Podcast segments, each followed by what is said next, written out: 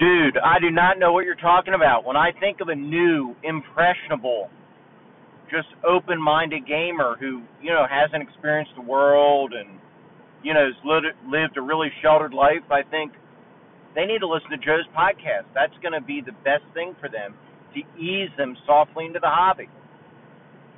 All new gamers, hindsightless is your friend, without a doubt.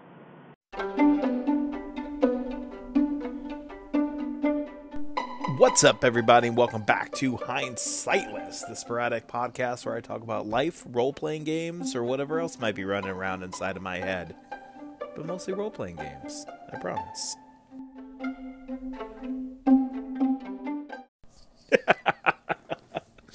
that was my dog Jason up there at the start, dropping science, spouting truth from his blowhole.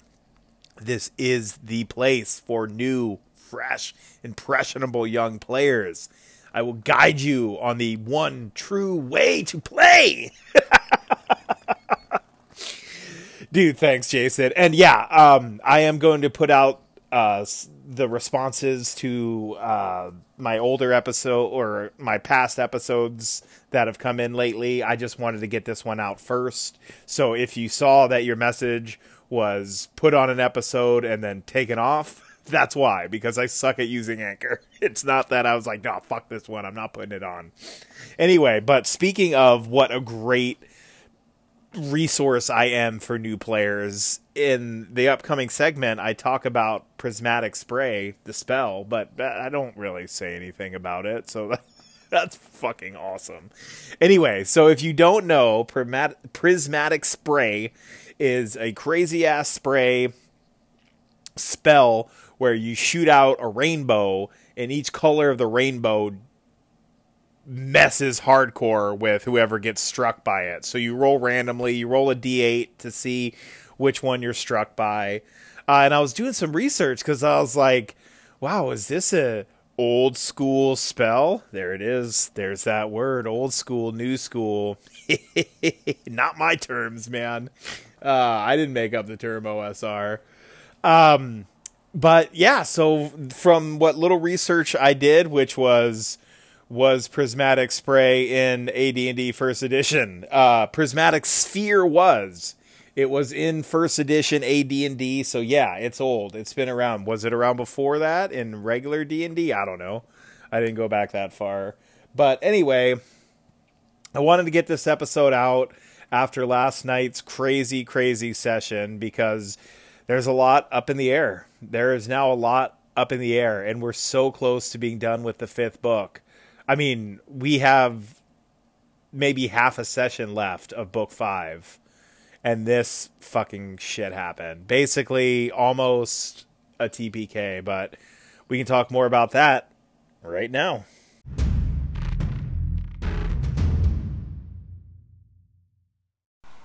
Man, so we just got done with our session of Rise of the Runelords, and I, I got some awesome responses uh, to my last couple episodes that I want to put out, but I, I wanted to record this first because it was a gnarly session. I, I talked about it a little bit in uh, in the audio dungeon under contentious conversations because for me, without a doubt, Pathfinder 1E is the deadliest game I've ever played. Like way deadlier than any OSR game I've ever played. Uh, like not really, not even close. not even close.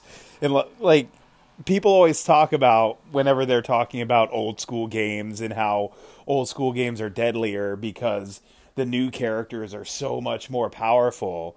It goes both ways though. So are the monsters, so are the spells, so are the traps, so is everything else.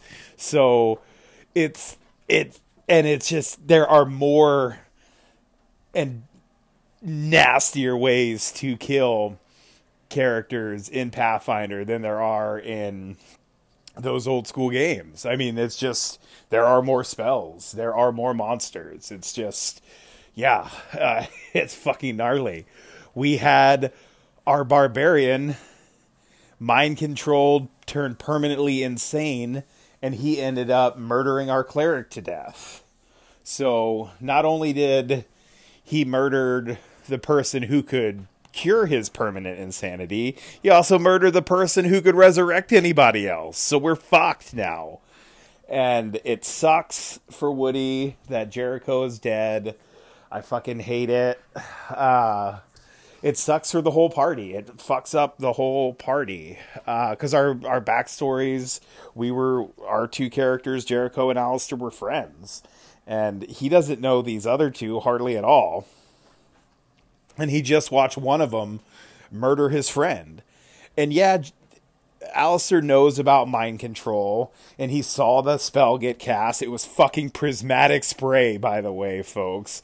Which that was the first time I've seen in action at the table since since back when I was first playing. I feel like like since really early on, I feel that that spell got busted out in one of the versions of AD&D we were playing and I haven't seen it since then and it was nasty. Uh just fucking nasty. And the barbarian got hit with the insanity ray of prismatic spray and that that was that.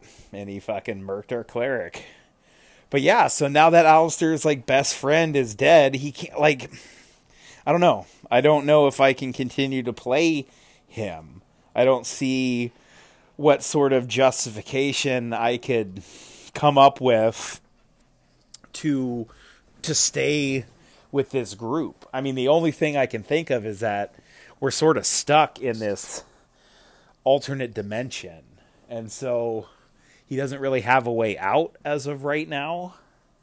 But yeah, I don't know. So I got some serious thinking to do this week before the game uh, a week from today, this coming Wednesday. So yeah, I don't know what I'm going to do. It's interesting. It's a dilemma.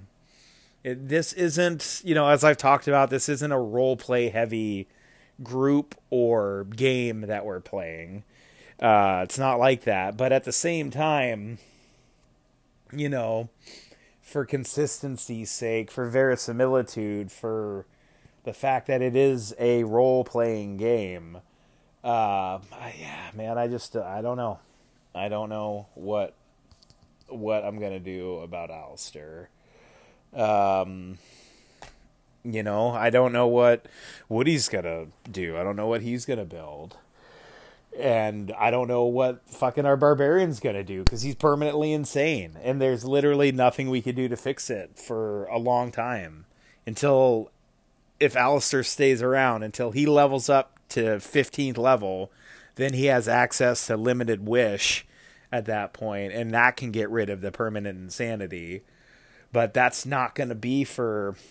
I mean, in all honesty, that'll probably be at least two sessions, maybe three more sessions until that happens. And yeah, so I we can't have a permanently insane barbarian who has a chance of attacking either himself or the rest of the party or doing nothing anytime we get in a fight or anytime he makes a decision period the end he's got a roll on that confusion table and either attack himself, attack the closest person to him, or do nothing, or act normally. Those are your options, and act normally is a very small percentage in that table. So, yeah, I don't know what we're to do. It's sort of like, it's sort of like almost a TPK, man. Uh, without technically being a TPK, but it's close.